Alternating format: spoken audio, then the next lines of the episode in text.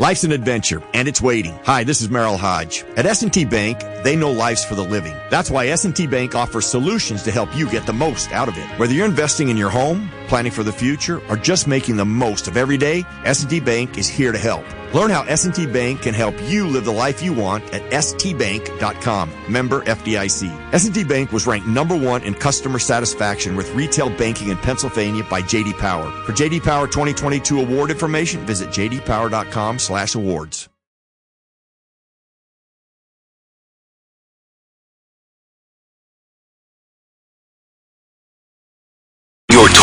24-7 home of the black and gold. SNR. Steelers Nation Radio.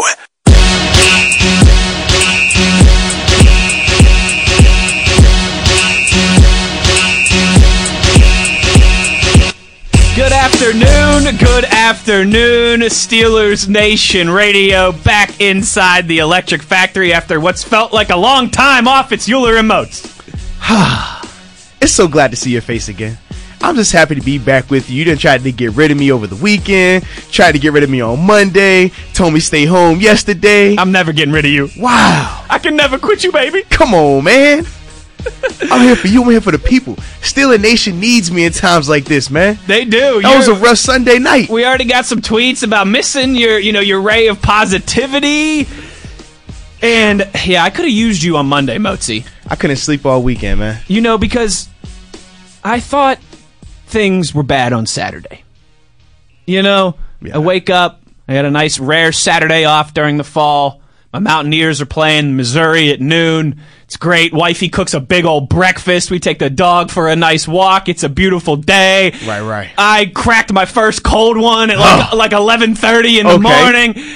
And WVU proceeded to get mollywopped and lose by 31 points to the Missouri Tigers. I will say this: I enjoyed that part. I'm I you love did. that part. And then Jim, you went and won by like 31 points. So, it was a beautiful weekend. At least Saturday evening and Sunday, right Yeah. during the day, I'm thinking, hey, it can't get any worse than yesterday. Can't get any worse. Mountaineers lost by 31 points. Can't get any worse than that. It's impossible to get any worse than that. This isn't college football we're talking about. Well, it just so happened that I guess technically it didn't get worse, right? But eh, 31 point loss for the Mountaineers, 30 point loss for the Steelers.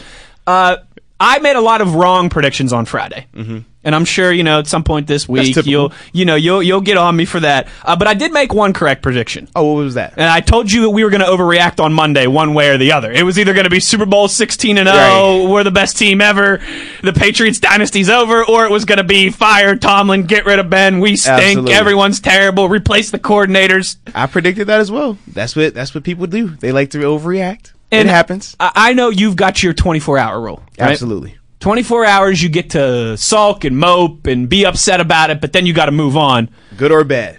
Well, we've had now much more than 24 hours. We've had about three days now. Arthur Moats, still, uh, are you still kind of, kind of shocked, kind of bothered by what you saw Sunday in Foxborough? Have you turned the page? It's only one game. Yes, it was a disaster, but you know what? And maybe you don't agree with me on this. You could tell me if you do or not. It doesn't matter if you lost by three or by 30. You're still 0 and 1. At least maybe that's the positive look you could put on it. And you're at worst now a game behind everybody else in the National Football League. But three days later now, you've had some time to digest. The, the power grid wants to know Arthur Moats' thoughts. Well, you know, this is the beauty of me no longer being a player. When I was playing, I would have to abide by the 24 hour rule to the utmost. Regardless if it was a great performance or a terrible performance, you're either 1 0 or you're 0 1 that weekend, period. Move on. By the time you get here on Wednesday, it's, it's Seattle week. Being a media member now, I get a chance to dwell a little bit longer. I get a chance to chew it, in the words of Coach Tomlin, just a little bit longer. And when I think about that game on Sunday, it was just it was a terrible performance in all I mean pretty much Can't really sugarcoat it. all three phases, man. It was not what you wanted to see. It was very frustrating, especially when you think of you had all offseason to prepare for this. And some of the things that were associated with it, I could understand initially them not working in terms of Juju not being able to win the one on ones versus uh, Stephon Gilmore. Remember, we talked about are they going to double him or is he going to get Gilmore by himself? We didn't know. So I could see that catching you off guard initially. But where were your adjustments from an offensive standpoint? when we're looking at third and ones and we're running toss plays, getting tackled for loss, or you're on the goal line, you get stopped on 31 and you don't even go for it on fourth and one. These are the things that I say to myself, why? Like I, I, I just can't understand. I can't wrap my head around it. And especially when you looked at that juncture of the game or how the theme all off season had been turnovers. The theme had been all off season that we've revamped this defense. We have a lot more talent, a lot more speed. Guys going to take that second year leap, but we didn't see that. We saw a lot of miscommunication. We saw a lot of missed tackles and we just saw an overall lackluster performance. So those are all the things that frustrated me. But the beauty of football is that, hey, this is one week and you get another opportunity this week coming up. Now it doesn't get easier though. No, it does not. Seattle isn't some team that's coming in here limping. It's not a team that, you know, you think that you're just going to run through. The Miami Dolphins aren't coming to Heinz Field on Absolutely. Sunday. Absolutely. The Seattle Seahawks have Super Bowl aspirations. They have a potential future Hall of Fame quarterback as well, future Hall of Fame linebacker on defense. So it doesn't get easier, but you always have to look at it and, and say, okay, what could we have learned from this performance? What are the positives that not only players but fans could take from this performance? Because it wasn't a lot, but there were some. What were they? Because I, I, I don't know. I'm still I'm still So- struggling to find some here. What do you So got for for me, me? the first thing I looked at was number one, James Washington, right?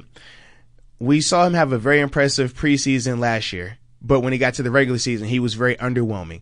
He really never showed up in a moment where you felt, okay, this guy is showing why we took him where we took him in the draft. This guy is showing that he has big play potential. He never showed that last year.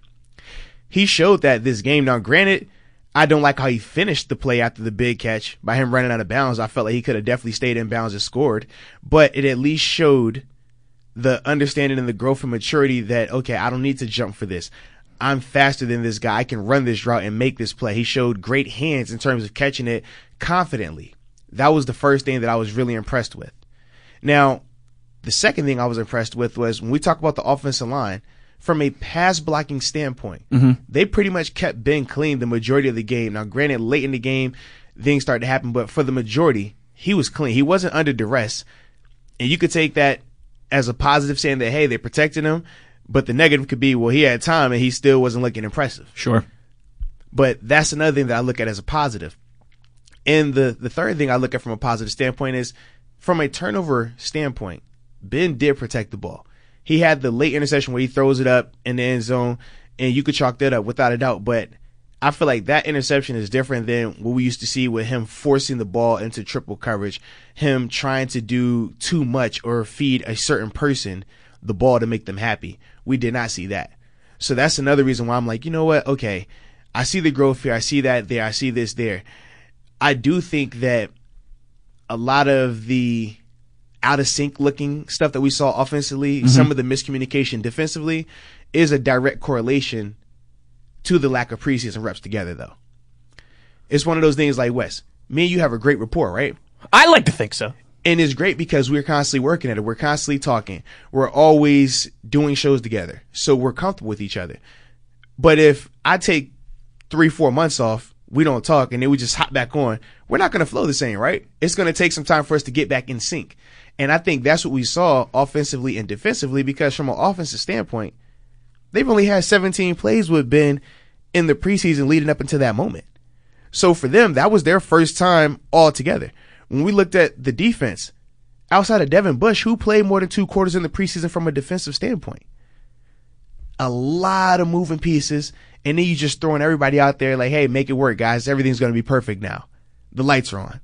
You can't beat New England like that. You have to practice. You have to have your game preparations. You have to be sharp out the gate versus New England because they don't beat themselves. So there's two things there. Then uh, I've got two questions for you from that. One then is about the preparation and the coaching staff and their decision making, and and if that onus then falls on them. But before we get there, why did we not see? And I agree with you in a vacuum. Right? Right. The offense will look much better and much more cohesive this week. The communication on the defense will look much better this week, particularly I think if they get Sean Davis back I agree. on Sunday.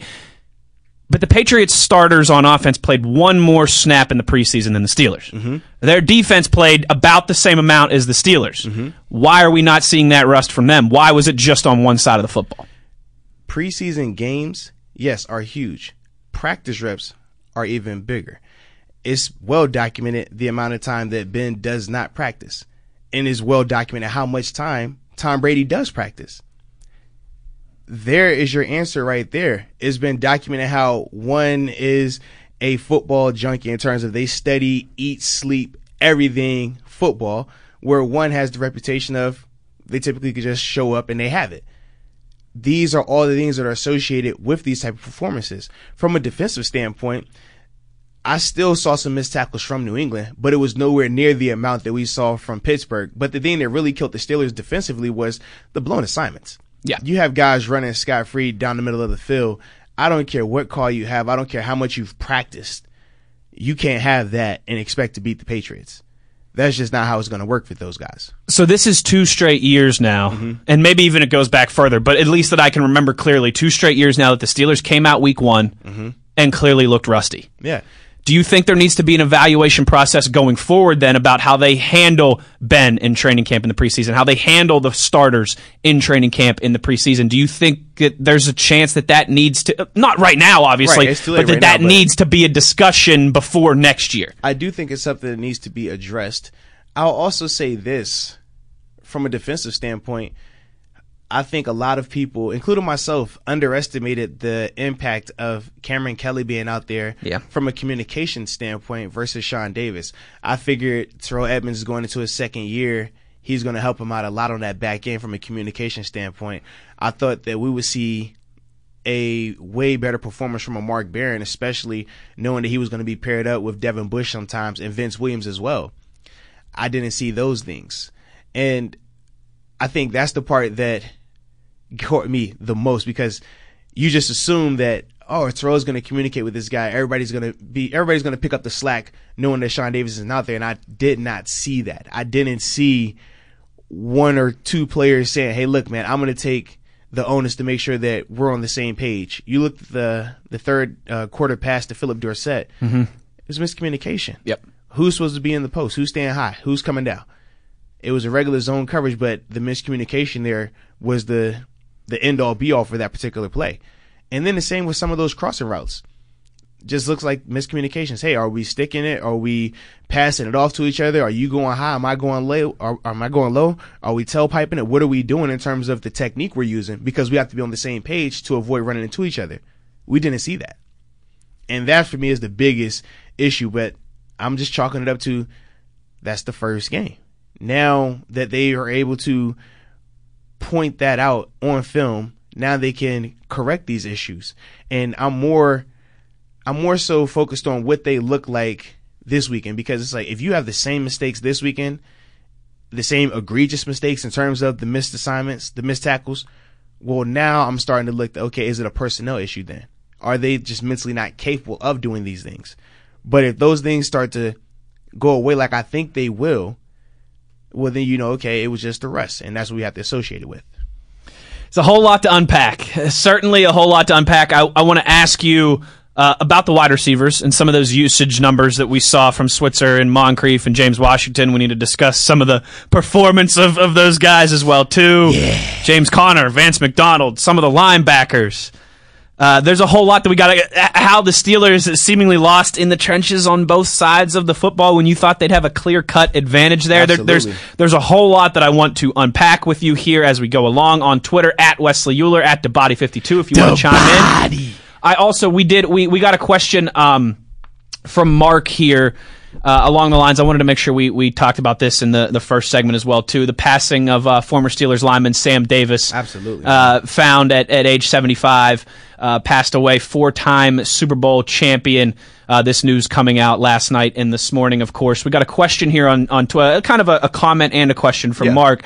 Uh, he said, listening to Tunch and Wolf and the remembrances of Sam Davis, uh, this is part of what makes the Steelers so great, that, that kind of family first organization. Absolutely. And was wondering if you could share uh, how this continues on now with current players. I think you're a perfect example of that. You were a guy who didn't start in Pittsburgh, you didn't finish in Pittsburgh, uh, but this is the place that you call home. This is the place where you feel uh, that you belong the most. Absolutely. Um, I mean, it's tragic. Anytime you hear about the passing of anybody within that Steelers organization, you feel it because it's a family. From top to bottom, it starts with the Rooney's up top, but all the way down to janitors or or the people in the kitchen staff. Oh, you know how anyone- anyone who listens to us knows how much we love the chefs. Absolutely, but anytime somebody within that organization is going through something or somebody passes away, you feel it. You're saddened by it because you understand what type of people are allowed in that organization. You understand what it means to wear this logo. And for a guy like Sam Davis to pass away, I mean, it sucks. But at the same time, I, I love the fact that me as a former player, you listen to Tunch and Wolf, they had uh, John Coburn as well. All these different players are able to reflect on the, the impact that this guy had. Are they're able to reflect on the good memories that he's had.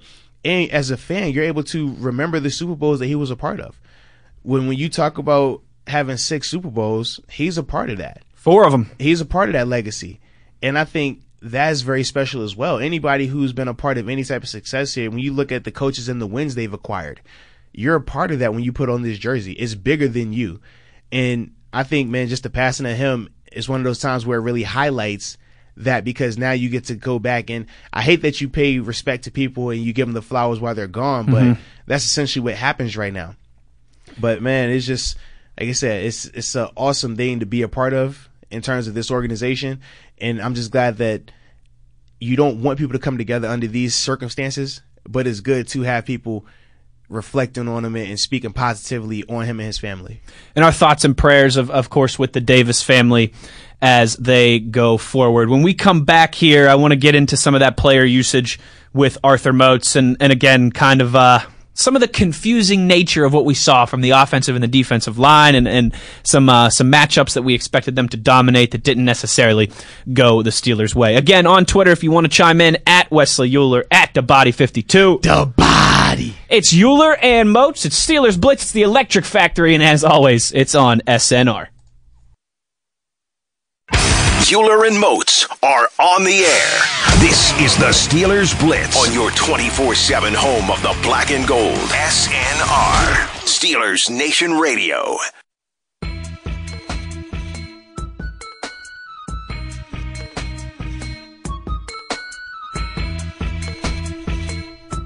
Still group therapy in session here on a Wednesday on SNR. It's like that sometimes. This is it, though. After today. And I see you nodding your head over there. You like this? Hey, man, I'm DJ. I'm doing it all twos. today, baby. Shout out to our producer Wesley Uhler on the ones and twos today. the more you could do, the more you could do.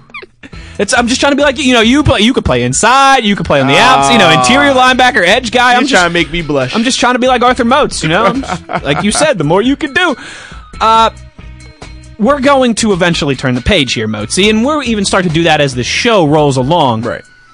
uh, but I want to talk still some trenches with you I want to talk some some wide receivers and some running backs and some eh, maybe offensive game plan is the way to put it Okay. so you want to start with the wide receivers and work from there does that work with you Yeah, anytime it's a loss, we go offense first. That's When right. def- when it's a win, we go defense. That's first. right. Okay, rule. that's fine. Just throwing it out there. Steelers blitz law. Write it down. Yeah. The wide receivers. I think it's safe to say they left some to be. They left a decent amount to be desired uh, in Foxborough on Sunday night. Yeah. Without a doubt. I think there was some certainly some concerns there with Moncrief. Um, but again, it's it's only one game. I know a lot of people are, are ready to throw him on the bench, and oh, it was a terrible signing. It's one game. What I think was more surprising to me was, and and don't get me wrong, the, the drops by Moncrief were surprising. But what was maybe more surprising, and what stood out to me more, what I still am thinking about here on a Wednesday, three days later, is the wide receiver usage after Juju and Moncrief. Uh, Both of those guys were on the field for 90% of the snaps. That's not surprising. That wouldn't have shocked us at all if you would have told us that before the game. But Ryan Switzer, 67% of the snaps. James Washington, 52% of the snaps. When asked about that yesterday in his press conference, uh, Coach, Co- Coach, Com- Coach Comlin, Coach Tomlin, uh, basically said that listen, James Washington's still a young guy. He's still um, earning that availability, that action, that those those snaps, if you will. Is that surprising to you when we see Ryan Switzer on the field for two thirds of the snaps? We see James Washington on the field for just a little over half. Yeah, um, it was a little surprising in the sense that I felt James Washington in that game could have done more, could have been more productive if he had more opportunities. I wasn't surprised at the fact that I thought Switch was going to play a lot just because of the personal validation that Big Ben had given him this all season, that had mm-hmm. given him throughout the all season. So those are the things that, how, in terms of how I viewed it. But I don't think that James Washington should be eased into this thing as a receiver in terms of him having to earn his reps because outside of Juju, what have these other guys done that has been so great that James hasn't earned more? Right. It's not like Ryan Switzer Right. has gone out there and put together a bunch of big games. And, Absolutely. Or even Moncrief. I understand Moncrief has more years in the NFL without a doubt, but he wasn't a world beater prior to his signing here. And I think the money is a clear indication of how the Steelers felt about him in terms of value. It wasn't as if they felt that, oh, this guy is worth so much. Let's bring, let's put so much and invest so much into him. So I personally feel more is invested in James Washington being a high round draft pick for the Steelers than what they did to acquire Ryan Switzer or Donte Moncrief. yeah, I agree. So that's the part that was a little mind blowing to me. I still think that that falls under the first game element though. I think they'll begin to make adjustments to his playing time as long as he conti- considers to produce. He continues to make catches. He continues to display situational awareness. If he can continue to display run after ability, I think that would definitely warrant him more. And I think he's a guy which is so common with a lot of young players. The more reps helps his confidence. The more he's confident, the better you'll see him play. Last year we talked about how he was kind of like the dog that had got in trouble. he got he got you know disciplined a little bit. He's out from the doghouse. And from there he was a little shy. He was a little gun shy. Whereas now it's like, man, he hasn't done anything negative yet. Let's continue to reward him because the more confident he plays, he's a guy that if his confidence is high, I think he could do something special in this league. But you could tell even on the pass that he caught, he takes two steps and then just casually like veers out of bounds and he's looking over his shoulder as if, hey, was I did I do it right, guys? Am I good? Almost like he needed that extra validation. Reward him with more playing time and watch what he does. He has that potential. We've seen it.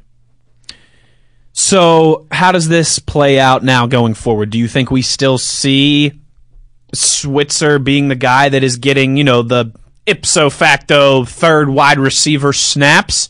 Uh, do you think that changes a little bit? How I also wonder too, just how much you know Ben's voice is a part of this decision because uh, you know how that is. If the quarterback wants a guy out there, it's hard to tell the quarterback no, especially when he's a 16 year veteran, future Hall of Famer.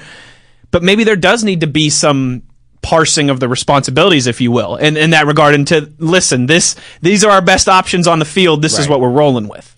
Absolutely. I still think that Switz is going to see a ton of playing time. I look more so at James Washington starting to creep into Moncrief's playing time. When we hmm. talk about the three receiver sets, I see it more Juju, Washington, Switzer. I still think that Moncrief is going to get opportunities at the beginning of this game versus the Seahawks, but I guarantee you his leash is a lot shorter this week than it was last week. He won't be allotted four drops. I think if he has two drops and they're right in his chest, nice passes, I think you will see a decision made then. Especially if James Washington is showing that he's capable and competent out there on that field. I think they'll make that move without hesitating. But for Switzer, I think just because there is no other slot on the team, Eli Rogers isn't up there no more. They like Diontae Johnson, but they still Ben hasn't had a rapport with him. Ben doesn't have a trust with him or a comfort with him. He's not his wubby. And he's still got to make that body transformation that you and I have discussed so many times from your, your freshman to sophomore year. Absolutely. So when I think about all these things, I just see that Switzer's still going to get a ton of action. He's going to get the targets just because Ben's comfort level with him. And those are the reasons why I think that James Washington isn't going to impede on his reps, but Moncrief has, he has to be nervous about it. And I know as a professional, you don't last in this league long if you can't have a short term memory for the success or Sure. for the negativity. You have to be able to flush it, bounce back, and improve. Everyone has bad games. So for Moncrief, this isn't the first time he's had a bad game. Maybe not in terms of the drops, But I'm sure he's ran bad routes. I'm sure he's had games where he couldn't get open. I'm sure he's had games where he missed a critical play. You have to be able to overcome that, and you don't last as long in the league if you're not capable of that. So I'm really expecting to see a, a more positive performance from him versus the Seahawks. I think so too, because, then we could get into this more the next two days when we really start talking about the Seahawks, but I'm expecting a, a better performance, uh, a more positive performance, an uptick from all the wide receivers. Because I don't think the Seahawks secondary is very good. It's not. I think their The- front the sevens, their, their front seven's outstanding. But yeah. that secondary is. It's not your father's Seahawks Right. secondary. uh, indeed. eh, Staying with, with the offense though here and some of this usage again on Twitter at Wesley Uhler at the Body Fifty Two. If you want to chime in, Vance McDonald's usage wasn't surprising. I think it was more so the lack of targets. Absolutely. James Conner's usage was surprising, 46%. And I get that some of that is you start falling behind in that game, and then it makes it a little bit harder to run the, and then all of a sudden maybe you want to put the ball in Ben's hands more. But I just maybe, maybe I buried the lead here with you, Motzi. Uh, Of all the things in Sunday's game that we could talk about, uh, the fact that James Conner was on the field for less than half of the offensive snaps is maybe the most surprising thing to me. Yeah, it was surprising to me as well. And it was for a couple of reasons. I understood when they first wanted to go with Jaylen Samuels a little bit earlier because the running game wasn't opened up. I think they initially figured that Juju would draw two, and if he was single covered, regardless of who was guarding him, he would win. When that didn't happen, it allowed the Patriots to continue to play heavier in the box. It wasn't a light box that we saw last year when Jaylen Samuel was able to rush for over 140 yards. That box was was stacked. Nobody was out there getting doubled. So that was the first thing that minimized James Conner's role. So I could understand them saying, okay, Jaylen Samuels is the better receiving option of the two. Let's get him out there more. But I still think about how with James, he can still catch. And I thought that that could have been a game where, okay, if we're not getting the success from our receivers, let's go to the checkdowns and let James just make these linebackers, make these safeties tackle him in space one on one. Because something has to give there, right? If they're Absolutely. loading the box and you don't feel comfortable in your ability to run the ball, that's fine, but then you should be able to at least open things up a little bit. Right. And I think that James Conner could excel in that matchup, even if he's just catching the ball and going straight up field. We're not asking him to make people miss like a, a Le'Veon would do. We're asking him, you catch that ball, get three to four yards. That's a, a de facto run play, essentially. Right. And we've seen New England implement that same thing. So it's, they've, been, they've been doing that for a decade. right. Where, hey, we don't have the, the offensive line to just blow you off the was ball. like Wes Welker was We're- their ipso facto Right. running back, and Chris keep- Hogan was a go- we're gonna pseudo running back. dunk you to death. like that's what I would have rather have seen. But they never went with that with James. They decided to just continue to implement Jaylen Samuels, but then they weren't even getting him the ball in space. And that was the part that I really didn't understand. So I think that still goes back to the coaching element in terms of how do we make adjustments in that situation. Sure. I don't want to just. I feel like the easy response is just, "Hey, it was New England.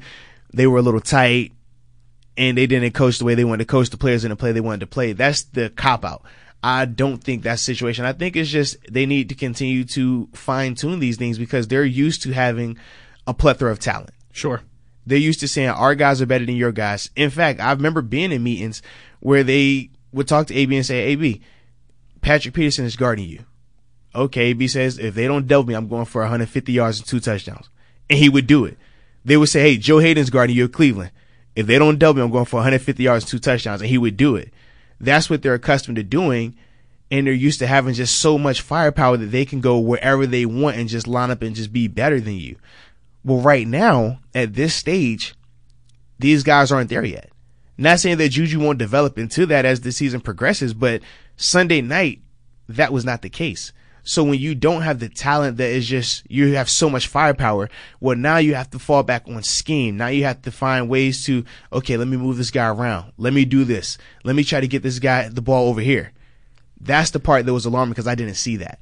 I wonder, now you got me thinking, to bring this all full circle to kind of where we started this segment with some of that preseason and some of that Rust talk, right? Or that was last segment. You get what I'm saying. right, Where we were at earlier in the show. Um, I wonder then. Now you got me thinking. You got my wheels turned. I don't know if you could see my see my see wheels smoke- spinning over I here, but the they're they're, they're spinning.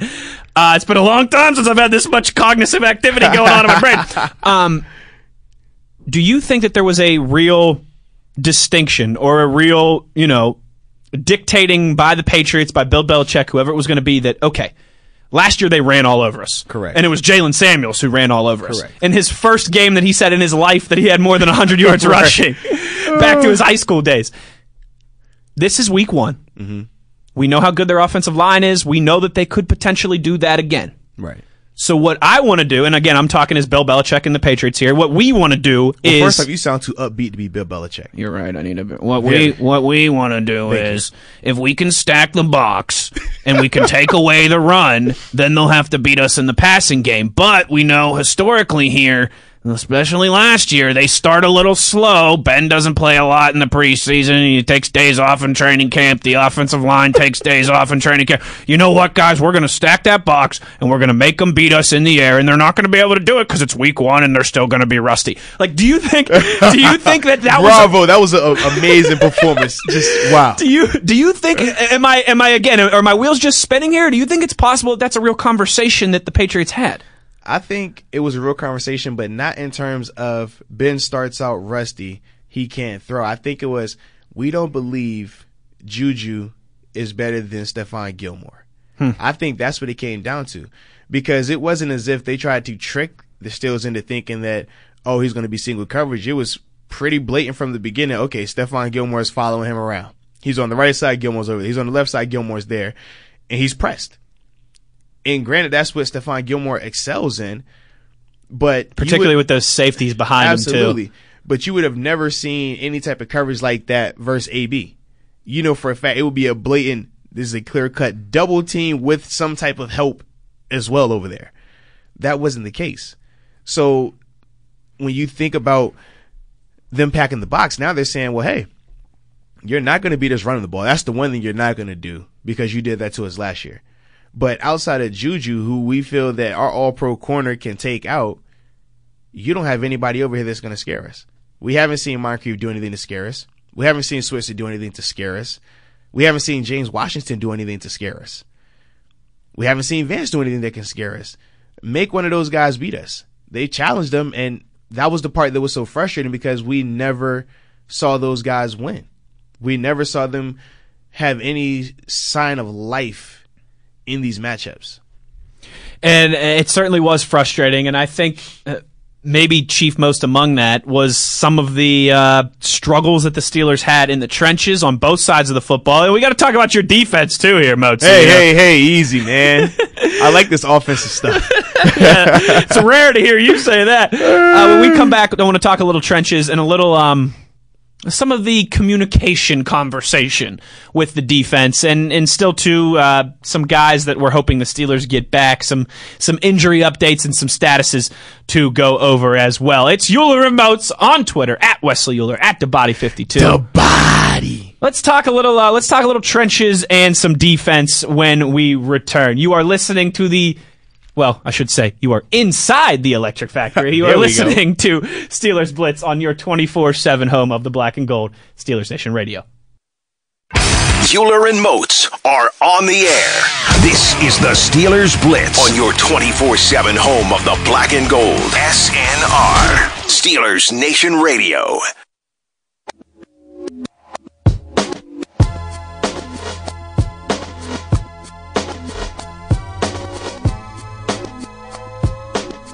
Perhaps the most surprising thing to me, and I guess I've said this a couple times already, but I really mean it.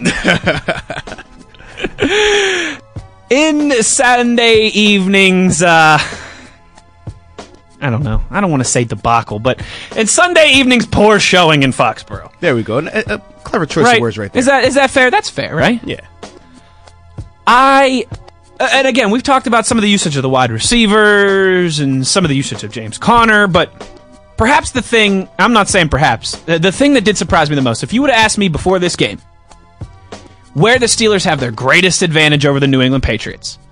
Well, besides the fact that I'd say, you know, we've got SNR and we've got the Electric Factory and Right. we've got Steelers Nation and you know, we don't like to make our cakes out of foie gras and and you know gluten gluten free everything and refused to eat ice cream. But where I really thought the Steelers had an advantage over the Patriots on Sunday evening was in the trenches on both sides of the football, and uh, uh we talked a little bit about there in the last segment, right, Motzi? Early on, it was clear that the Patriots wanted to stack the box; they wanted to stop the run. Right. So, I uh, I guess it makes it. I don't even want to say excuse uh, excusable, but more understandable as to some of these struggles in the run game.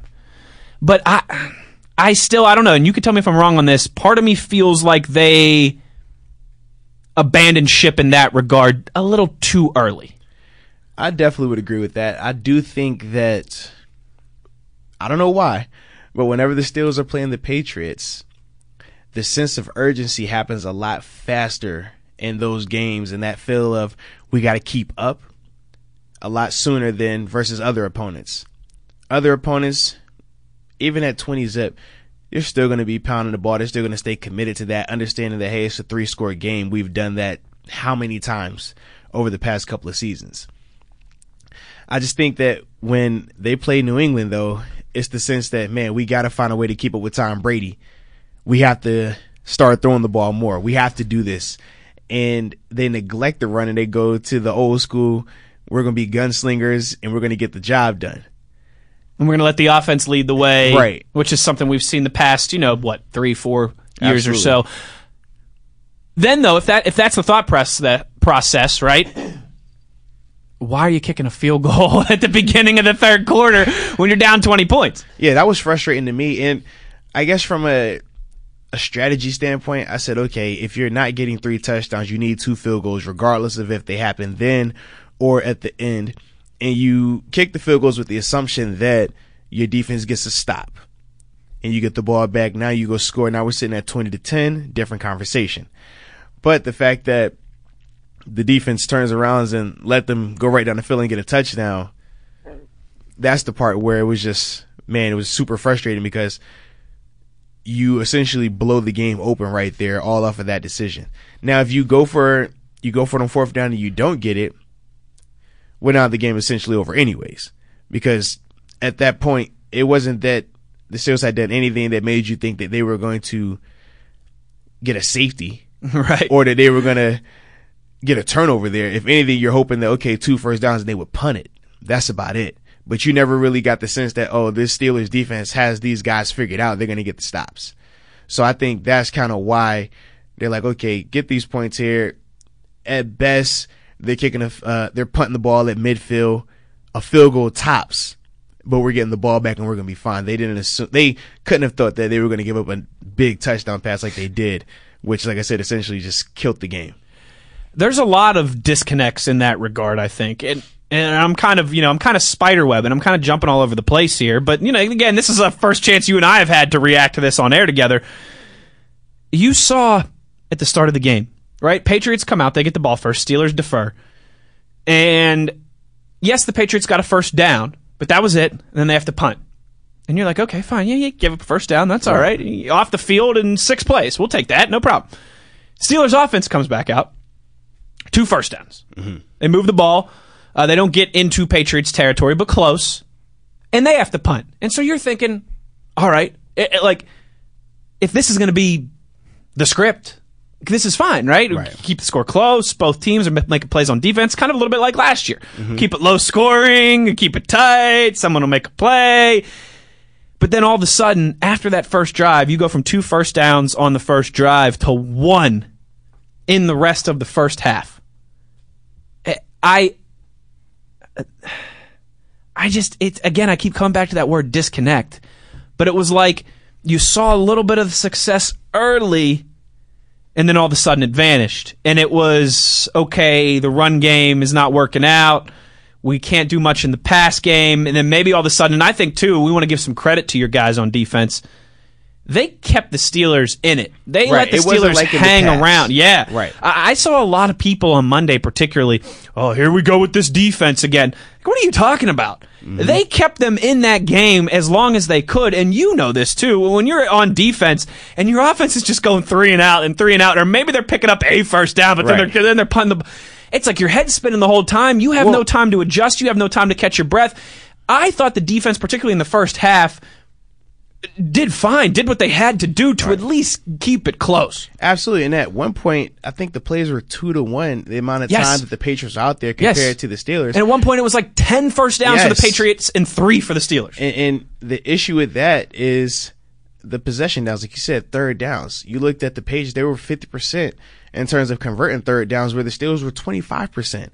So you have one end where the defense is not being able to get off the field because the the Patriots are in manageable for, uh, third down situations, and then the adverse is the Steelers can't can't keep a drive going. Right. they can't get a first down.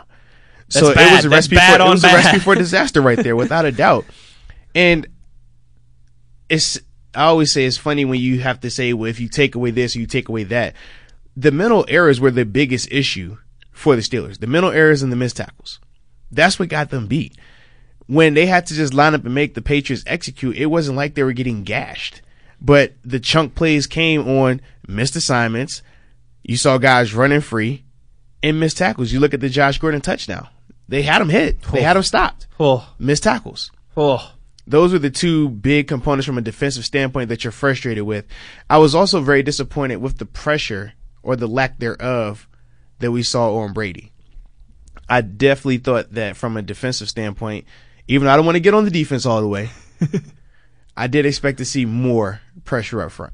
Were you surprised? Um, it seemed like when he was out there, Javon Hargrave was having success, particularly. And listen, we've talked about this. Anybody who is a football junkie, right, knows this.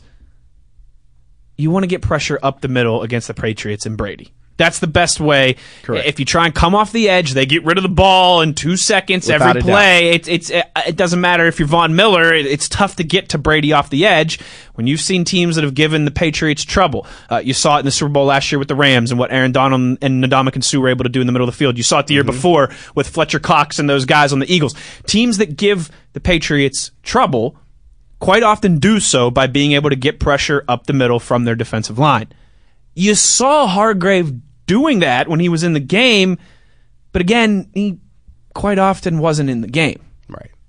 And that was another part that was frustrating, but I think that can go back to just the packages that were being used in terms of the Steelers maybe wanting to continue to have the nickel out there, playing a nickel front. So you're asking yourself, okay, as much as we love what Hargrave is able to do, are you taking off Cam and Tuitt for Hargrave? Sure.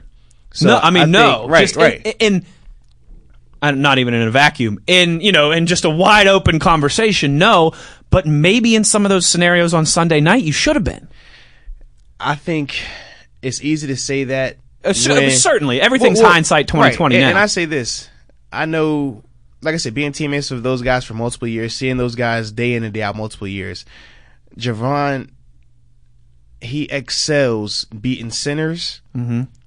And like I said, occasionally on guards he wins, but he isn't the caliber rusher from a three technique or even you know, when you're facing constant double team stuff like that, and they when you're in a sub package situation, he's not the same caliber player as Cam Heyward and Stephon Tuitt are. So I think that's why, even though you love watching him destroy centers, you know, in a sub package ball, he doesn't have the numbers anymore. Right. It's the it's the reverse. So you would rather stick with the guys that you know can be successful in those situations versus putting Javon out there because you feel, oh, when I seen him kick a center, I seen him beat a center all the time. Yeah, but he's one on one with these centers. It's different.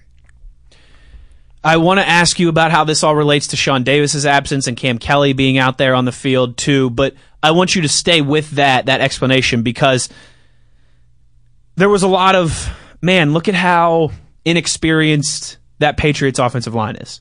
Uh, their left tackle Isaiah Wynn, while he's a high pedigree guy, a second round pick out of Georgia, he's the highest draft pick that Bill Belichick has ever used on an offensive lineman. Right. He didn't play at all last year, so he's essentially a rookie. It was his first NFL start, his first NFL game on Sunday night. Their center, whose name is escaping me right now, had started five games in his NFL career before Sunday night. I think to the casual fan, they see that and they think, well, we should be able to dominate these guys. right. But it's not. It's it's never that easy when you're going against New England. Very true. I do think that uh Wynn did a phenomenal job. He did. in terms of minimizing Bud's impact. He gave up a sack late, but for the majority of the time, he held Bud at bay. I will say that New England does do a good job in terms of the timing of the quarterback releasing the ball. They're not holding the ball forever. It's very precise. It's surgeon like. Two to three seconds tops. You saw the one where TJ didn't even get blocked and he hits Brady. The ball was already out.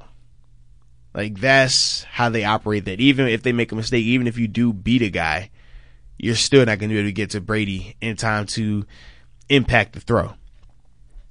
But I still feel that, man, from a talent standpoint, that's a matchup that you have to find a way to win. You have to find ways to be successful. But that whole defense standpoint, it all falls back to the coverage element. No matter how good of a rush you have, if your guy, if there's guys running free in the secondary, if there's guys wide open because of mental errors, it really doesn't matter. He's gonna find them. He's gonna hit them, and that's what he did consistently Sunday night. Yeah, he did, and it's man, it's still it's mind-boggling how it seems like it's the same movie. And you keep picking this scab. I'm trying to let this scab heal, so I don't have to think about it anymore. I know you, just got your 24 hour up, rule, but this is the first. I'm in the 24 hours here with Mozi. I mean, you I know, know, man. Gosh. Uh, David chimes in here, and as a professional athlete, you know, you're always preparing for the next game, but is there any extra motivation after a butt whooping, or is that something all of us fans tell ourselves to cope? I want to get into that with you when we return. Bouncing back after a big loss. Right. Uh, any athlete, I don't care who you are, has taken big losses. Yes, even one Thomas Brady. He's taken them too. So, how do you bounce back after a big loss? And we got to kind of wrap up this defensive conversation with, with with some of those breakdowns and assignment that we saw related to some of the personnel. Could Sean Davis coming back help in that regard? And we'll get to all your reaction here, Carlos, Mark. Coach Cooley, uh, we- we see y'all. We see you all here on Twitter. We will get to you as we roll along, and we got to talk a little around the league as well, too, Motzi For better or worse. for better or worse, uh, there's some, you know, some always stuff going on in New England. Uh, I want to talk, you know, Browns and Ravens and the games that they had. Um, Yeah. Talk about polar opposite, different results there. want, want to talk a little uh, AFC North with you before we get out of here as well. And Motzi, Uh-oh. we're only about 25 minutes away Oh. From week two, best of the West. There we go. All of that and more as we roll along. You are listening to Uhler and Moats inside the Electric Factory. It's Steelers Blitz on SNR. Uhler and Moats are on the air. This is the Steelers Blitz on your 24 7 home of the black and gold. SNR. Steelers Nation Radio.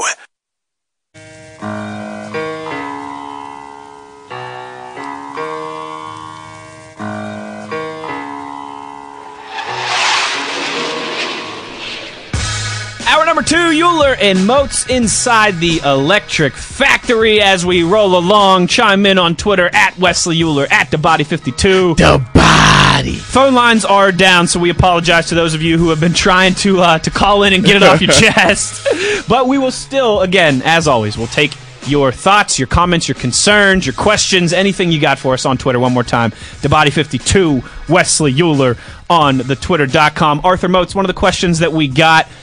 I believe it was from David before we uh, before we went to break. Was you know as a professional athlete, it's always staying uh, staying focused on the next week, on the next opponent, in your preparation. But is there any extra motivation after a butt whooping? Or as David says, is that something the fans just tell ourselves to cope with tough losses? No, man, that's not just a fan thing. Honestly, you have to think athletes are some of the ultra competitive competitors out there. Sure. They want to win at everything. They typically want to look good at everything. They want to be the best at everything. They're alphas. So anytime you're embarrassed in a game the way they were versus the Patriots, yeah, that following week you want to just demolish somebody. You're just chomping at the bit. Like, can it be Wednesday already? I'm ready to get out here and practice. I, I I've got critiqued all day Monday when I was in film with my coaches, Coach Tomlin, the mm. DC, my position coach. They've already got on me. I've had to sit all Tuesday and just let that soak in and just think about it. I'm watching the television. I go Stay to the away store. from social media Right, and my friends in the group text. Everybody's getting on me about the same thing. I cannot wait to put something else on film come Wednesday. I cannot wait till Thursday when I'm going to see the plays that I messed up in the game and I can correct them. I can't wait to Friday because now I get to look good and feel good because it's Fast Friday. And you better believe when Sunday gets here, Unleashing some hell. absolutely. I, I hope so, and I think so. And maybe this is the time I'll tease this now. I've been a little perturbed by some of the stuff that I've heard from Steeler Nation in the last mm-hmm. three days. All right, there's been some abandoning ship, I feel like. Not by a majority of people, not even by a ton of people, but by a a faction of the Steelers fan base. Oh, you The- have little faith. The woe is me, the oh, we're doing this again, and oh, it's going to be another wasted year, and oh, we're just going to lose to the Patriots in the playoffs if we even make it. Right. Friday at 150, Arthur Moats. All right? Uh, when we're doing our pick 'em, I've got a message for Steeler Nation. okay. It, it, it, it came to me yesterday when I was on my way home from work and I was still listening to people with the whole woe is me attitude on Get the it. radio. Go for it, Wes. Do it. No, on Friday. Oh. At 150. Don't you hold it back. All right, mark that down. Hey, it's, it's documented. At Friday at 150, 150, I've got a message for Steeler Nation, and you Big can hear message. it right here. All right, and don't tell me your life is bad. Talk to him. Because my football team lost by 31 points on Saturday, and then Oh, yeah. my football team lost by 30 points on Sunday. Ugh. So there's no way your life is worse than mine. Talk about it. Both of my football teams just put their foot on my throat this weekend. All You right, better get it off your chest, Wes. but I'm not tucking my tail like some chicken little. Nah. I'm not hiding. Sky's not falling. I've got a message for Steeler Nation. You can hear that at 145, 150 on Friday. There's a little tease. I like that. for you. But when it comes to bouncing back after after a big loss, uh, a thing that you heard you hear Coach Tomlin say, I heard it. I heard him say it when I was walking through the halls yesterday at the facility. Gunfighters get shot, I love that phrase, actually. He says it all the time. and so. As you just pointed out, rightfully so and fairly, there will be plenty of tough conversation on the south side within the walls of the UPMC Rooney Sports Complex. Absolutely. There'll be some film digestion. There will be not pointing of fingers, but uh, Critiquing. critiquing, Yes. you know, uh, constructive criticism, if you will. Absolutely. But there's also that mantra of you can't change the past, you can't change the result. We got shot. But you know what? It's it's time to put you know it's time to load up the revolver and Load get up that ready six and, shooter, and- get back the and, get- and get ready for another battle on yes, Sunday. man. Without a doubt, and I, like I said, that's the beauty of the NFL. That's the beauty of football. You get an opportunity to write it. You get an opportunity to go out here next week, get a big win versus the Seahawks, and now all those people who were questioning you, all those people who were doubting you, all those people who had wrote you off. Those will be the same ones praising you, the same ones talking about, I knew you guys were great. I believed in you the whole time. right. That's how it always is. But that's why we always say with the 24 hour rule, it applies for both positive and negative games because the same people that are going to be praising you if the Steelers beat the Seahawks on Sunday will be the same ones bashing them, talking about same old Steelers if they lose to the 49ers the following week. That's just the nature of it. That's why you can never get too high. You can never get too low. You have to remain even kill and you cannot let the fans sway you. You cannot let the media sway you because that's our job now. Our job is to critique. Our job is to point the finger. Our job is to stir up. Be the Monday morning quarterback. Right. That's what we do. That's what we're paid to do now. Whereas for the players, they can't operate like that. They can't make the drash, uh, or, or the, excuse me, the rash decisions in terms of, oh, we suck. Oh, we're great. They can't be like that. They have to be consistent the whole time. Even if they win big, okay, what can we do to get better? How can we come out here and perform at a higher level? What can we do to execute better? If you lose, they can't say, oh, it's over. Season's over. Pack it up. Let me start, you know, where I'm to ship my car to. No, no, no, you can't do that. You have to say, okay, what did we do right? What did we do wrong? What do we like? What don't we like? Now, is it a lot? Who knows? But in this situation, that's how you handle it. And that's why it's always important like that, man, to just focus on getting better. If you focus on getting better every week, you never have to worry about the ebb and flow of the fans. You never have to worry about the ebb and flow of, of the media. You just simply focus on, all right, I'm worried about me. How can I improve? It's true. And again, I know it can be hard, right? In a vacuum. To have that reaction. Listen, we all get it. You lose the Patriots by 30, it sucks. There's no sugarcoating it. But like you said, it, it's it, it can't just be all right. Well, this is it. Pack it in. It's over because we lost one game, and I know there's a lot of reaction to that. And isn't that part of two shutting out the noise? We talked about that. Uh, a, Absolutely. Theme for this team since the preseason: shut out the noise. Sometimes, unfortunately, you got to shut out the noise from your own fan base, from your own backyard. That's the noise, and, and like I said, the noise could be positive or negative. Sure, it, it works the other way too. It if they the would have beat way. the Patriots by 30 points, People would be talking about how they are the Super Bowl champs. Yep. It's their time. 16 and 0. This is their year. Tomlin's great. Ben's great. Everybody's great. Let's throw the parade. You know who I think maybe is doing that right now? Who? To transition here a little bit. Mm-hmm. The Baltimore Ravens. Mm. I said on Monday, I think what happened to Baltimore down in Miami should put a smile on your face if you're a Steelers or a Browns fan.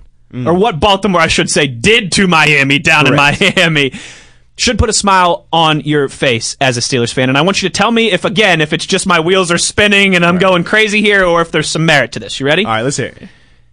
that team, the Ravens, and particularly the quarterback Lamar Jackson and the head coach John Harbaugh, they've been told since what? Since March when they traded Joe Flacco. Mm-hmm.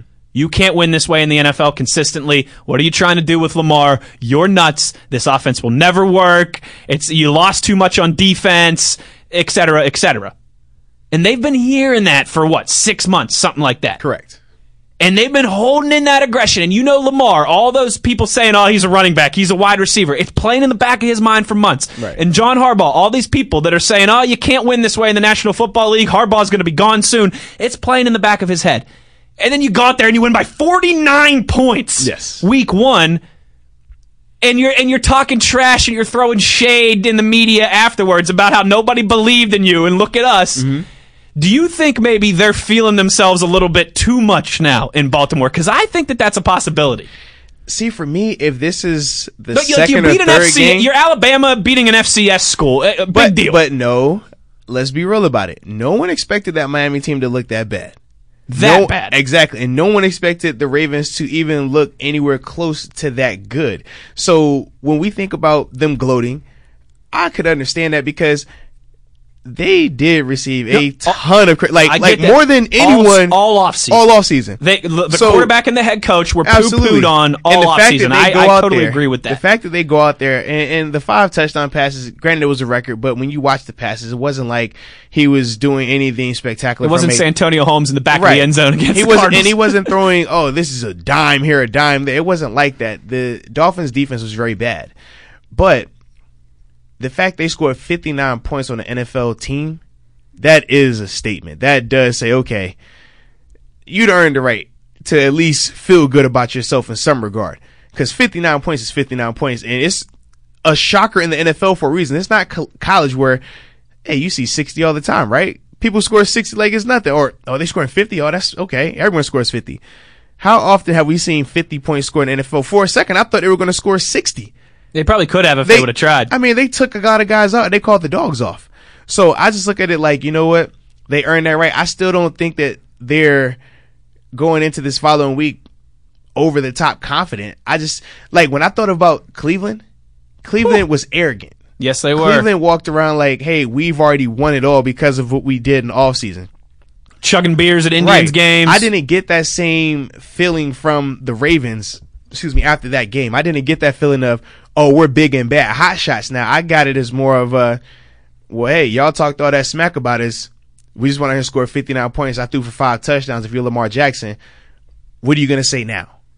And I think that was the that was the vibe that I really got from them. I didn't take it as oh they're on this high horse now, you know. Sure. But if they go out here and have another successful week like that, then I think that does play. I do think that okay, they'll start thinking that they're a little bit better than what they really are. Because that Miami team, like I said, it was really bad, man, in, in all in all three phases, really bad. and even RG3 came into the game and, and Right, had his did. way with that Dolphins team. So it was bad for them, man. But what do you expect when you trade away a ton of talent? You have 14 guys on your active roster that didn't even go to training camp. They weren't even in training camp with that team on the active roster. To put it in context, my four years here in Pittsburgh, we might have each season probably two to three guys tops dress in a game that opened a week that wasn't with us in training camp. We did Ross Cockrell one year. I don't think JJ Wilcox got a helmet at the time when we traded for him. It took him a little bit of time. Mm-hmm. Joe Haden, he played.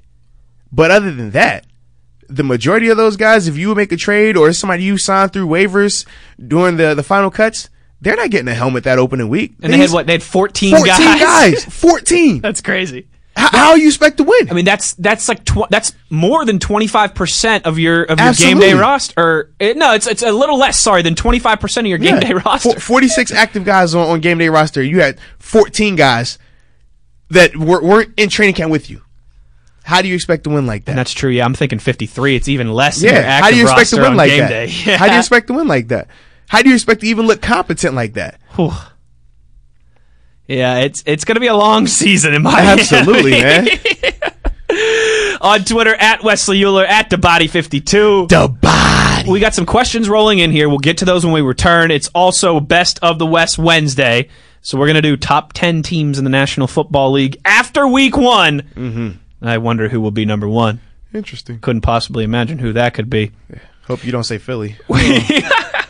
Although, hey, you know, I'm wearing some egg on my forehead with some of my predictions, but one that I'm not. Um, Carson Wentz looked pretty good this weekend. Uh, but we'll, we'll go we'll go around the league when we return. We'll also we'll, we got to talk a little wide receivers, but not just the one in New England. Right. Also the one who's like battling over wearing a watch on game days. I want to talk about him.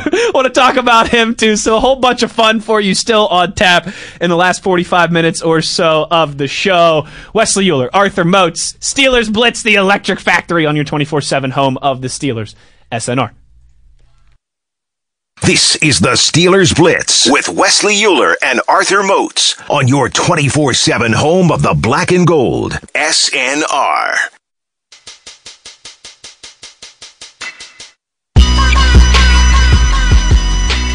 Ooh, it's a Wednesday on Steelers Blitz inside the Electric Factory, and that can only mean one thing, Arthur Moats. What does it mean, baby? It's time for Best of the West Wednesday. Oh, yeah. Your top 10 teams in the National Football League as they stand right now. Now, I like it. I got to remind people, right, Uh-oh. that this is meant to be a hyperbolic, com- you know, a hyperbolic look at how teams are performing okay. right? So, for example, I've still got the Steelers on my list here, hmm. even though they lost. Okay. I, in fact, have two teams on my list here in the top 10 that lost. So, this is meant to be a week to week, really, how teams are looking in the short term. Uh, what have you done for me lately? Okay. Okay. Fair but enough. I still also, the big picture is in the back of my mind. That's why I'm not going to drop. Uh, the Steelers from my list after they lose to the number one team on my list on the road in the first game of the season. The New England Patriots are number one on my best of the West power Wow, rankings. shocker. I thought you were going to go with your Philly love. Okay. No, they're pretty That's high. Up. They're pretty high up here, but I had the Patriots number three to start the season. Ah. I Who was got number one to start the season again? My number one to start the season was the Saints. Oh, okay. Fair enough. Yeah, I had Saints, then Chiefs, then Patriots. I'm pretty sure to start the season. Um, so, I mean, after you what you saw Sunday night, how could you argue against that? Yeah. The New England Patriots, number one on my best of the West power rankings. Number two, I'll stay in the AFC with that team I just mentioned, the Kansas City Chiefs. I was impressed by what I saw with them, Mozi, and I know now they've got some injury. You know, uh, Patrick Mahomes had to leave the game with an ankle. Tyreek Hill's going to miss, I think it was four to six weeks, right, with the Right. shoulder. But I just think, man, that offense is so dynamic. You know, uh, say what you will about Andy Reid for his shortcomings in the postseason, but you know he's going to have them ready to go week to week during the regular season. And Sammy Watkins looked. And Sammy Watkins to the tune of, I think, 46 points for my fantasy team. Yeah, he was phenomenal. Even Shady McCoy did his thing, Yep. man. Yep. Even though his jersey was like super baggy, it was the uh, Yeah, what was up with that? That's the hey, I just got here. I haven't had a chance to see the tailor. Just give me the generic twenty five. Just Get me out there and I'll make it work for a week. I was like, what is this? Yeah, I just, Oh man. right now as it stands, I, I think those two have kind of separated themselves from the rest of the AFC. Yeah, I and agree. again, this is hyperbolic week to week. That could all change. But right now, I, I think it's clear cut that those are the two best teams Okay. You in the AFC. three? No, Ah. I've got your boys. Huh? The Philadelphia Eagles at number three. Stop it. I know. Listen, I know you're a hater, Stop but you it. saw everything that I told you on Sunday. That was a team who slept through the first two quarters of that game. They were down 17 nothing, and then they looked at each other slept. and They, they, said, had DJX. they DJX said- was going crazy the whole game. they said they said, wait a second, guys, we're losing by 17 to the Washington Redskins. No, that can't happen. And, and they came out and two touchdowns to DeSean Jackson later. He was balling out the whole time. yeah, He was balling the whole time. yeah, to the tune of two touchdowns. Yeah. 50 some, one from 50 some, and one from Yeah. 60 some, I think. Yeah, he's what one of three players Yeah, now so- with uh I forgot how many fifty plus yard touchdowns. Him, uh, Randy Moss, and I think it's Jerry Rice. I want to say Real quick digression. Is he a Yes. Hall of Famer? I know he's still got years to. He- he's French Hall of Fame. I put him in the same category as Julian Edelman. Okay. French Hall of Fame. Okay. That's fair. But again, still if all too, I things think are, like, he right could- now. He could have another good couple years here Right, now. that's- So, yeah. But I, I just think, man, you look at that offense, they've got talent everywhere. Uh, Alshon Jeffery, Zach Ertz, that offensive line. You know how I feel about Carson Wentz. Miles Sanders looked really good in his first Listen, the only game. thing I like about Philly is my six and under guy. My six and under guy, Darren Mr. Sproles? No, no, no, Mr. Brandon Graham, man. Oh, yeah. Mr. Five Five. That's the only guy I really like on that team. Nigel Bradham, that's my other dog out there, former teammate of mine. So after that, the list gets small.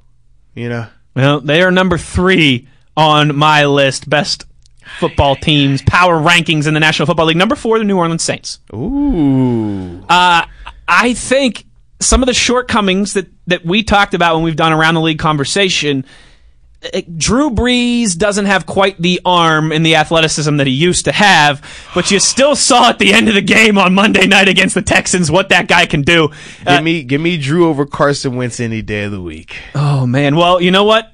I bet you we have a good chance that we could see that matchup happen at some point in the postseason because I don't think they played during the regular. I don't think they played during the Uh, regular yeah, I'm not familiar. I'm not sure all the way. Um, but those are certainly uh, two teams. Man, just again, you look at their roster and it's hard to find a weakness. Right. Like they are just so strong top to bottom. I've got the Saints at four, number five.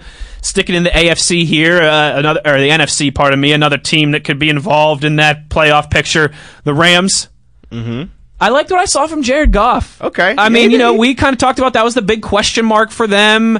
We know what he is and how big Zac Taylor was to his success, but we think he can still make the throws. Even if he's getting help reading the defense, he's still Yeah. got to go out there and do it. Well, he need to look over at that uh, Panthers defense. And I was going to say, too, Absolutely. I think the Panthers, they're going to surprise. If Cam Newton can stay he healthy, healthy, that's the key. He's the key of it all. the Panthers could surprise some teams this year. I think they're a lot better than they're getting credit for. But I got the Rams at number five. We're going to stay in the NFC here for a little while. Okay, all right, let's do that. Number six, the Dallas Cowboys. Okay. I mean, we know I like that- how you got the Cowboys lower than your Eagles, but that's fine. I do.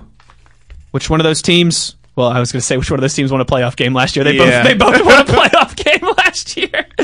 Um, man, you saw what they were able Which to one do. of those teams have a Super Bowl Even winning quarterback? Oh, The Eagles. did he really win it though? He's got a ring. Did he win it though? He's got a ring. No, no, no. I said, I said, did he win it? You it? said though? which one of those teams has a Super Bowl winning quarterback? Dak's got a ring. Who's a Super Bowl winning quarterback? Nick Foles.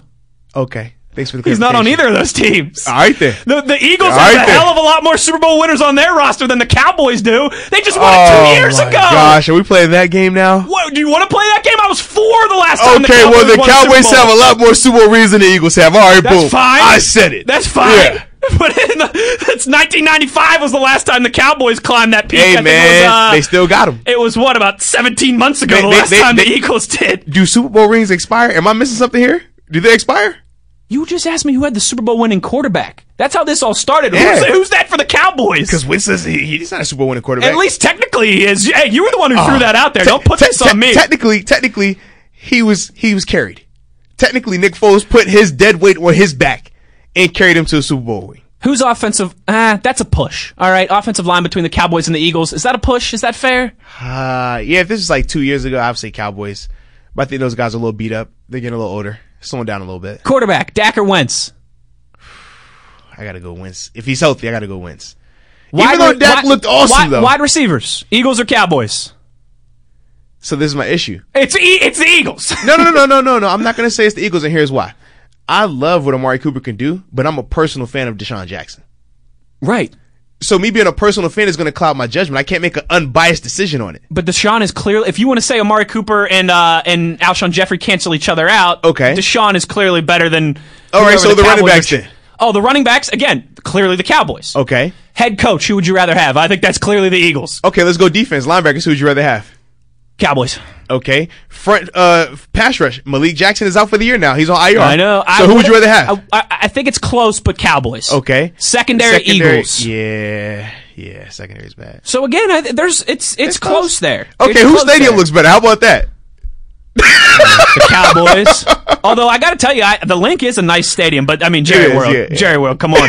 Quick digression. I wanted. It's funny. I have this in my other my randoms notes. I wanted to ask you about this, and now you brought it up. Did you see that Cowboys virtual reality picture taking station?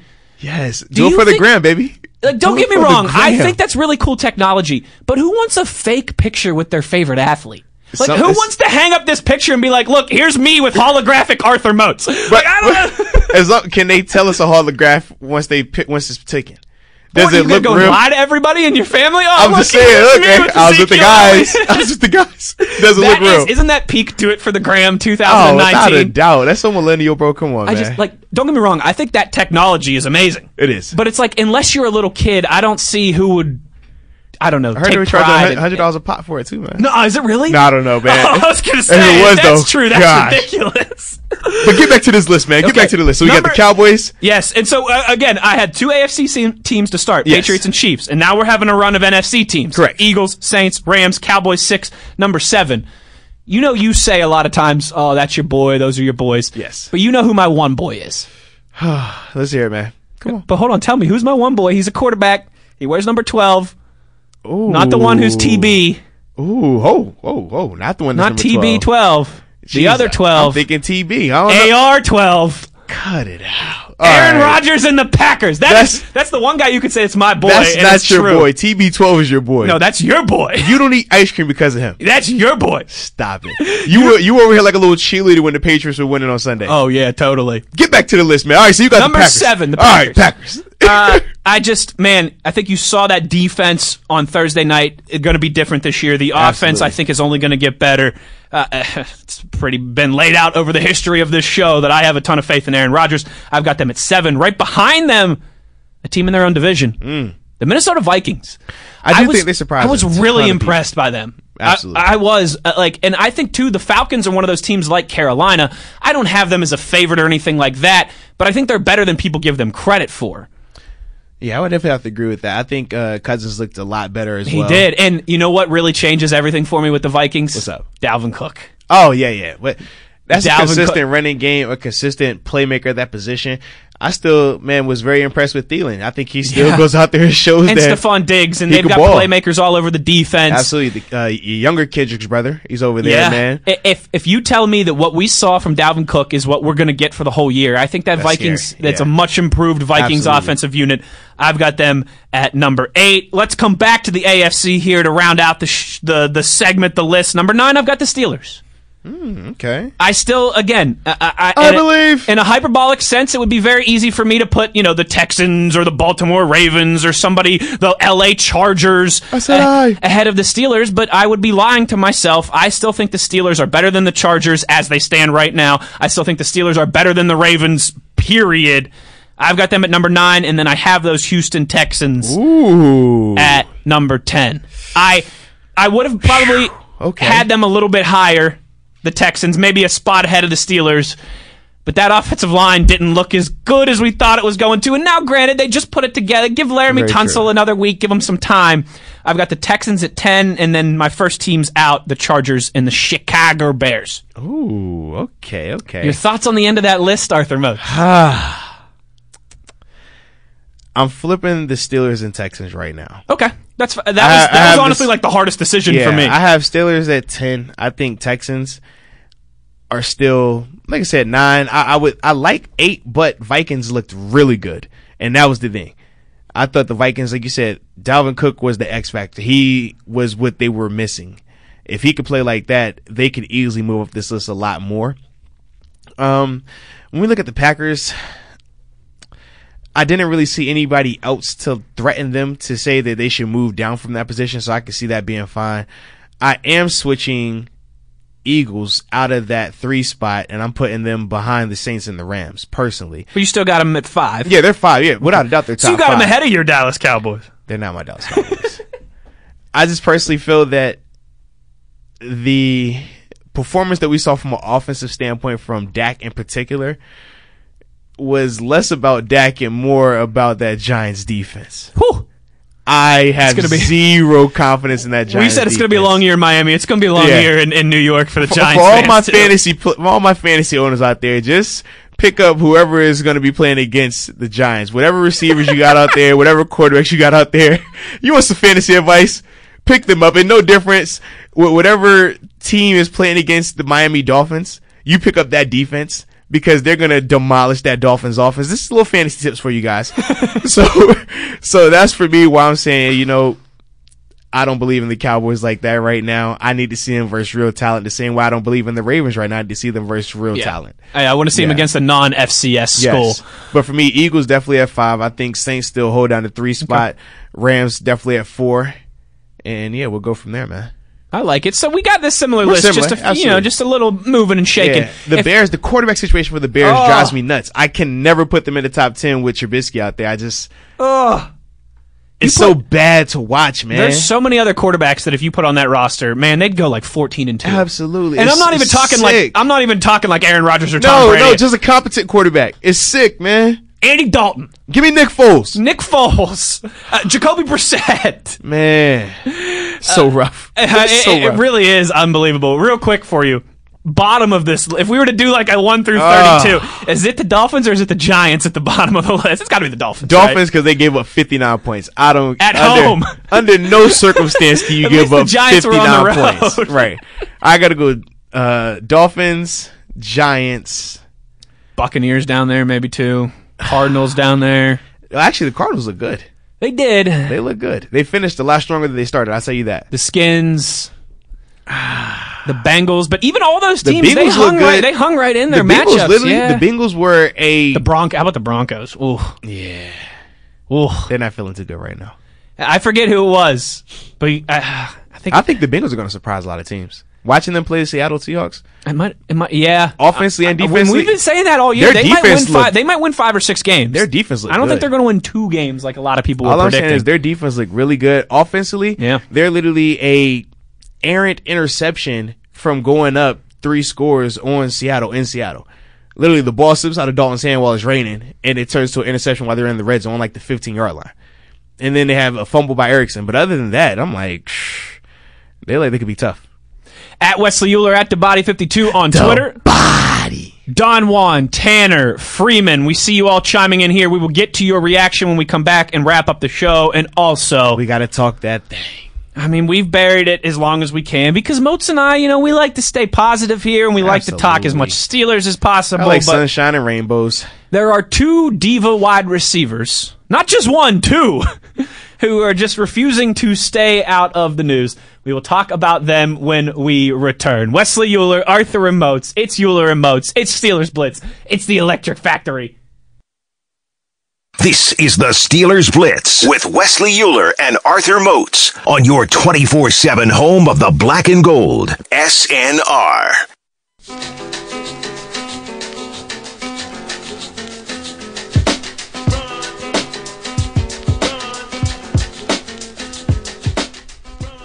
Uhler Remotes wrapping up the show on a Wednesday afternoon. And we've just been we have been jam packing trying to fit everything in here. First time we've been on air together since Friday. By you. I missed you, man. Your- it was your fault. You didn't It was not here. my fault, You sent me a please. text saying, "Hey man, don't come in here today, bro." Yeah, if right. I see your face it wasn't. on. It wasn't you, uh, you know, and all that Steelers live and all that Steelers stuff down there. Ah. What at are the these things you speak of, my friend? Leaving me here by myself. I was doing it for the team, man. you know, I knew I'd lose you to the NFL Network one day, but I didn't think I'd lose you to our own team one day. Come on, man. It's just the more you could do. I was trying to show my show my versatility. Uh, you, I, I get it. it. You are very versatile. You got a face for television. I got a face for radio. So I mean, But your hair is always can't perfect. it. It's coming That's back. that's the one constant It's through it all, baby. I will tell you, I shaved it all off. I think it was like July 4th or Yeah. the July 3rd. I'd have thought it would have grown back more by this point. but I did go straight buzz cut, so it's You like did, you did. I've had some coming back to do. I like it. But it. we're getting there. I'm, I don't think I'm gonna. I'm not going to cut it again until 2020. That's for sure. I'm still, while I'm still in my 20s, I still at least gotta, right. gotta let the hair roll along here. Uh, on Twitter at Wesley Uhler at the Body 52. The body. And yeah, that is true. You know, when I cut my hair shorter, the absence of hair jokes and hair conversation Yeah. here have been It a little less. the same. But we're getting closer and closer. We're getting back to that point. Uh, Coach Cooley here, who. Who you want to talk about a guy who's got some dirt on me? uh, Don Cooley. He was my high school broadcasting teacher. Yeah. Uh, for two years in high school, he was also our wrestling coach at Mars High School. He chimes in here on Twitter. Uh, asking about Lev Bell in relation to AB and OBJ, Right. and how it seems like Lev has really um, he's much more team oriented to to use Don's words here. It seems like he's changed, like he's bought into that, you know, to what the Jets are doing. While you still have guys like AB and OBJ who are changing teams, and it still seems like are only concerned about their own well being. Yeah, um, I could speak from personal experience being Le'Veon's teammate for four years. Not once did I ever feel that he wasn't a team guy. The problem is in this profession is not just team. You have a business element. And when the negotiations became public, people decided to pick a side and side with the organization and point the finger at Le'Veon as the bad guy because he wanted to pursue more money.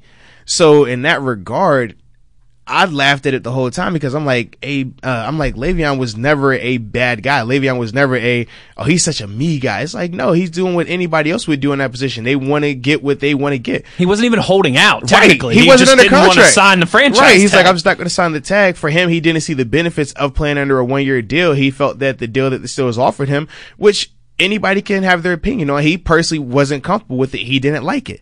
So people wanted to paint him as this villain, as this selfish guy, as this non-team oriented guy. And that was never the case.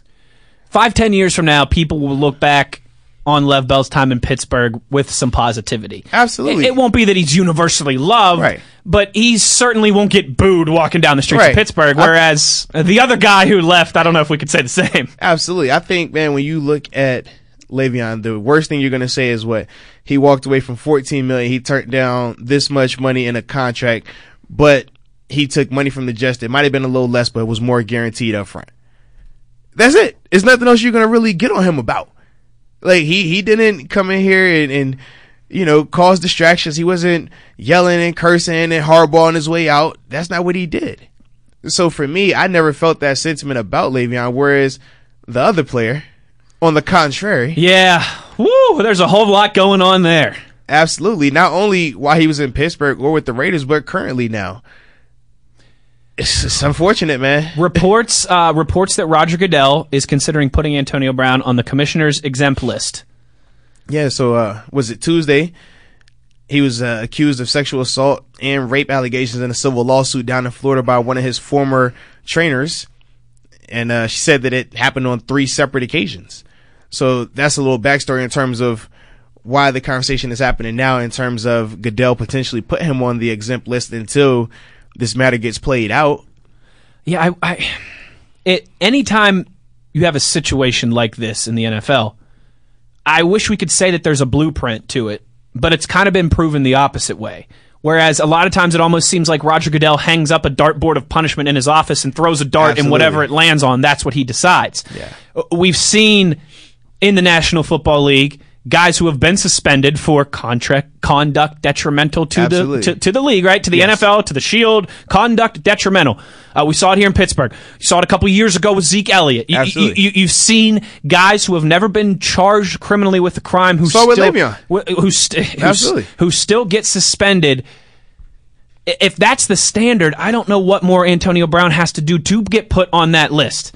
Uh, uh, Like you could even talk about before this stuff that came out Tuesday. You can't tell me all his conduct during his time in Oakland that wasn't detrimental to the league. even how he hardballed his way out of here in Pittsburgh. You can't say that wasn't conduct detrimental.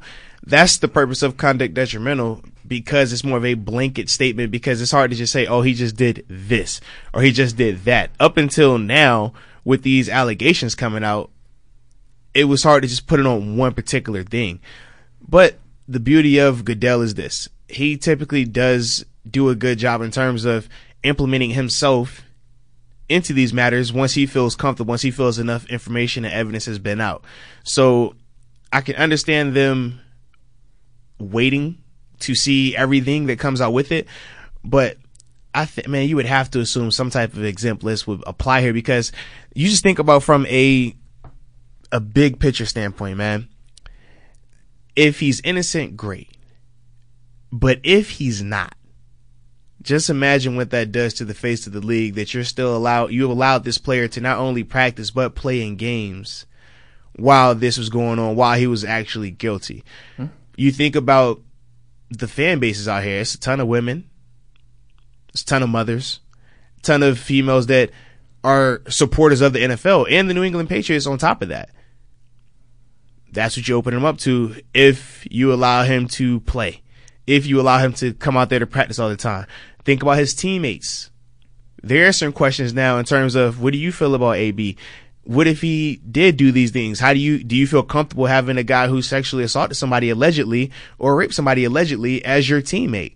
It's no different than if you have a guy who was a part of the domestic violence. I can speak in, uh, from personal experience having Mike Vick as my teammate. Mm-hmm. As soon as he signed here, you know the first question they're asking us? How do you feel about How that? do you feel about Mike Vick? Uh, um, do you have a dog? Do you have a dog? Like, what do you do? You think that he served his time? Do you think he should be in the league still? Do you have any hatred towards him? And then you're leaving out the parking lot. That's one part of it. You leave out the parking lot. Now you got the protesters out there, PETA, the dog lovers, everybody. So, and I wonder if that if that happens in New England here in the and coming I personally days. think it will because it's like when we first signed Vick, there was no gray area. It was like, oh, he's here. Whereas right now, the only reason they're probably not out there protesting exactly at this moment because it's like it's fresh. Let's see how they handle it. Yes. But if this Thursday or Friday and no action has been taken, no exempt list while the matter plays out, because we're not saying that he's guilty, but you still have to run the risk of okay, what if he is? So if they don't make and that, a decision, that has been enough to suspend guys in absolutely the past. without a doubt. Just what you said right there. There is a precedent multiple Yes. times of that being enough. because you have to protect the shield. At the end of the day, if he's innocent, great. But if he's not, what does that do to the brand of the NFL? What does that do to the reputation of the NFL? If you're this the the Patriots organization, we'll take it a step further. This isn't your first issue you've had. Not even close. We're not even talking about Kraft. oh no! But it was a tight end there. Uh-huh. There was a part of a situation that was a little more, or I'll say a lot more dark than this in terms of life or death. Mm-hmm. And how did they handle that? Hey, let's let him keep coming. Remember, you got the footage of him going into the facility. While police are searching his home. Absolutely. Yeah, it was not the best Th- look. and, and think about how that looked for them. Think about how that looked for the NFL as a whole. You really want to run that risk again? Like I said, you put him on an exempt list. It doesn't hurt the money. It doesn't hurt him, but it protects everyone. We're not saying you need to say, "Oh, cut him." I'm not saying that. He's a great talent, and that's the only reason why you're having this conversation is because of how talented he is. If this was the 46th person on the roster, or even the the 53rd person on the roster, right, it's a he- non-issue. he- he's gone as soon as the report comes out last night. He, night. gone. Yeah. But because of the talent, you allowed him a little more leeway, a little more due process. But I do think when you're talking about AB in particular, his actions that have led up to this point hurt him drastically. because doubt. think about if this was seven months ago, right? Before he has his I'm getting out of Pittsburgh mentality, you're giving him the benefit of the doubt. You wouldn't even believe. it. You would say, No way AB did that. I can't, We would can't we even would have been defend, we would have been defending him in without Pittsburgh. a yeah. doubt. But because of how he exited out of Pittsburgh, and then the the plan that they implemented in Oakland to get out of there, you it's to the point now that if he is guilty, would you be surprised? That's what you have to ask yourself. Would you be surprised? I don't think a lot of people would. Where if we were talking about a Larry Fitzgerald, for example, That was what we talked about before the show. Absolutely. If, this was somebody else, like Larry Fitzgerald, you'd be much more willing to give them benefit of the doubt. And, and if Larry was wrong and they proved that he was guilty, if it was Larry Fitzgerald, everybody would be stunned. yes. that's not going to be the situation. Like I said, hopefully it's not the case. But if it were to be that he was guilty, I don't think people would be stunned. And that's a problem. That's a major problem, but that's just the consequences of every action that he's taken that has led him to this point. So now that something right here where you have to deal with the court of the public. Right, public opinion. which opinion. is a real thing. Public opinion, yeah. It's a real thing. no doubt. But now that you have to deal with the court of public opinion, you're not getting that benefit of the doubt. They're not going to say, "Oh, it's just AB. He can never. He's a great football player." No, the only reason why people are even trying to justify anything in this situation is because of his talent, not because of his character. And that's why the actions that he's taken in this instance are biting him a little bit. It'd be interesting to see how New England plays it out. They obviously did their press conference this morning, Yeah, and you can or, classic or the Belichick- lack thereof. Hold on, ready? You want to reenact that one? Uh, we're talking about the Dolphins. Yeah, I'm not gonna. I'm not gonna uh, go in, into these uh, comments anymore. I said what we've said. said what we've said. Anybody have any questions about Miami? Like, which is crazy because if there's any other coach that said that, in particular, if Coach Tomlin said that, he would be crucified oh, right now. oh, but now. it's hilarious when Belichick does it. Right, it's funny. Yeah. Oh, it's haha. Oh, it's just like it's funny when the Patriots organization does something happens to him. Absolutely. Oh, it's crap. Oh, he was wearing. Oh, ha. Right, because, and I think part of that is some of it's to their own credit, but they have had these types of things, whether it be Aaron Hernandez or whether it be the owner, that could have torn a team, could have torn a lot. All those reports that came out between the arguments between Bill Belichick and Tom Brady's trainer and all that bust Absolutely. up. A lot of stuff that could have divided locker rooms, could have divided organizations. right, it did not divide them. It did not divide them, so maybe that's where they get some of the benefit of the doubt in some of this regard, but I think that's hogwash. I think the onus should be on you that more often than not you have shady stuff, not even questionable stuff going on around your organization. But I wonder then, Moatsy, as we as we have to wrap this up here in the next minute or two, does he play a snap of football for the New England Patriots? or at least this year? Because it's now, you know what I was thinking about this driving in two. now? That's two straight regular season NFL weeks that Antonio Brown has missed. Yeah. And I think oh, you could say, oh, well, he just missed the end of last season. And just, I think those things can start to become a pattern. And, and you know, in this league, you could get, is even as great as AB is, you can get forgotten pretty quickly. No, I agree, man. And it's not as if New England needs him. You can get replaced not- it- very quickly. It's not as if that offense looked bad or hurting for talent in any way, shape, or form. But in terms of do I think he'll play? Stranger things have happened. I just think the safe bet is for him to be on some type of uh, exempt list. Just until the matters get played out, because I, I guess I'm a firm believer in due process, and Sure. I believe that you should be innocent until proven guilty. But at the same time, you have to understand for the betterment of the whole organization, the shield, right? That's what you always hear. It's not a right to play in the National Football League, it's a privilege. It's a privilege. And due to everything that's led us to this point, this is just the cherry on top of what we've already seen him display in terms of poor judgment, in terms of poor behavior. So the fact that this is coming out now, I have to do my due diligence and I have to protect the brand. So in that regard, I personally put him on an exempt list until things get settled. Moatsy, hey, we crammed a lot into these two hours today. Hey man, that's why we get paid the big bucks, or at least you do. Stop it. We'll do the same thing tomorrow at noon if- that works out all right with you, and as long as you don't have any TV Oh, engagements. Stop to it, man. I tell him do it.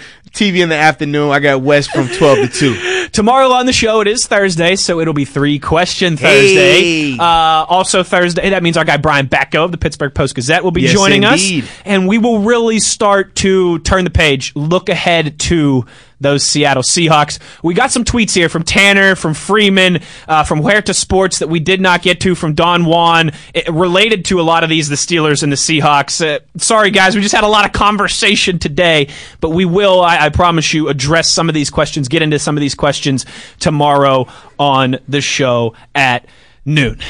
Big thanks to our guy uh, Wesley Uhler on the ones and twos. They're producing the show. Phenomenal Yeah, thanks job. to Wes for producing the show. Thanks to you, always, those of you that did chime in. We will talk to you tomorrow at noon, where it will be another jam packed show, as always, on your 24 7. Oh, wait, real quick. Uh oh.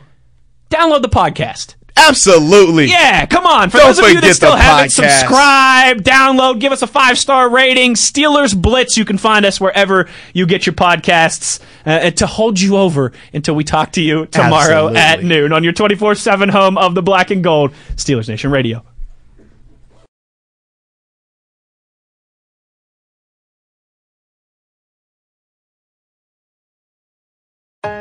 Life's an adventure, and it's waiting. Hi, this is Merril Hoge. At S&T Bank, they know life's for the living. That's why S&T Bank offers solutions to help you get the most out of it. Whether you're investing in your home, planning for the future, or just making the most of every day, S&T Bank is here to help. Learn how S&T Bank can help you live the life you want at stbank.com. Member FDIC. S&T Bank was ranked number one in customer satisfaction with retail banking in Pennsylvania by JD Power. For JD Power 2022 award information, visit jdpower.com slash awards.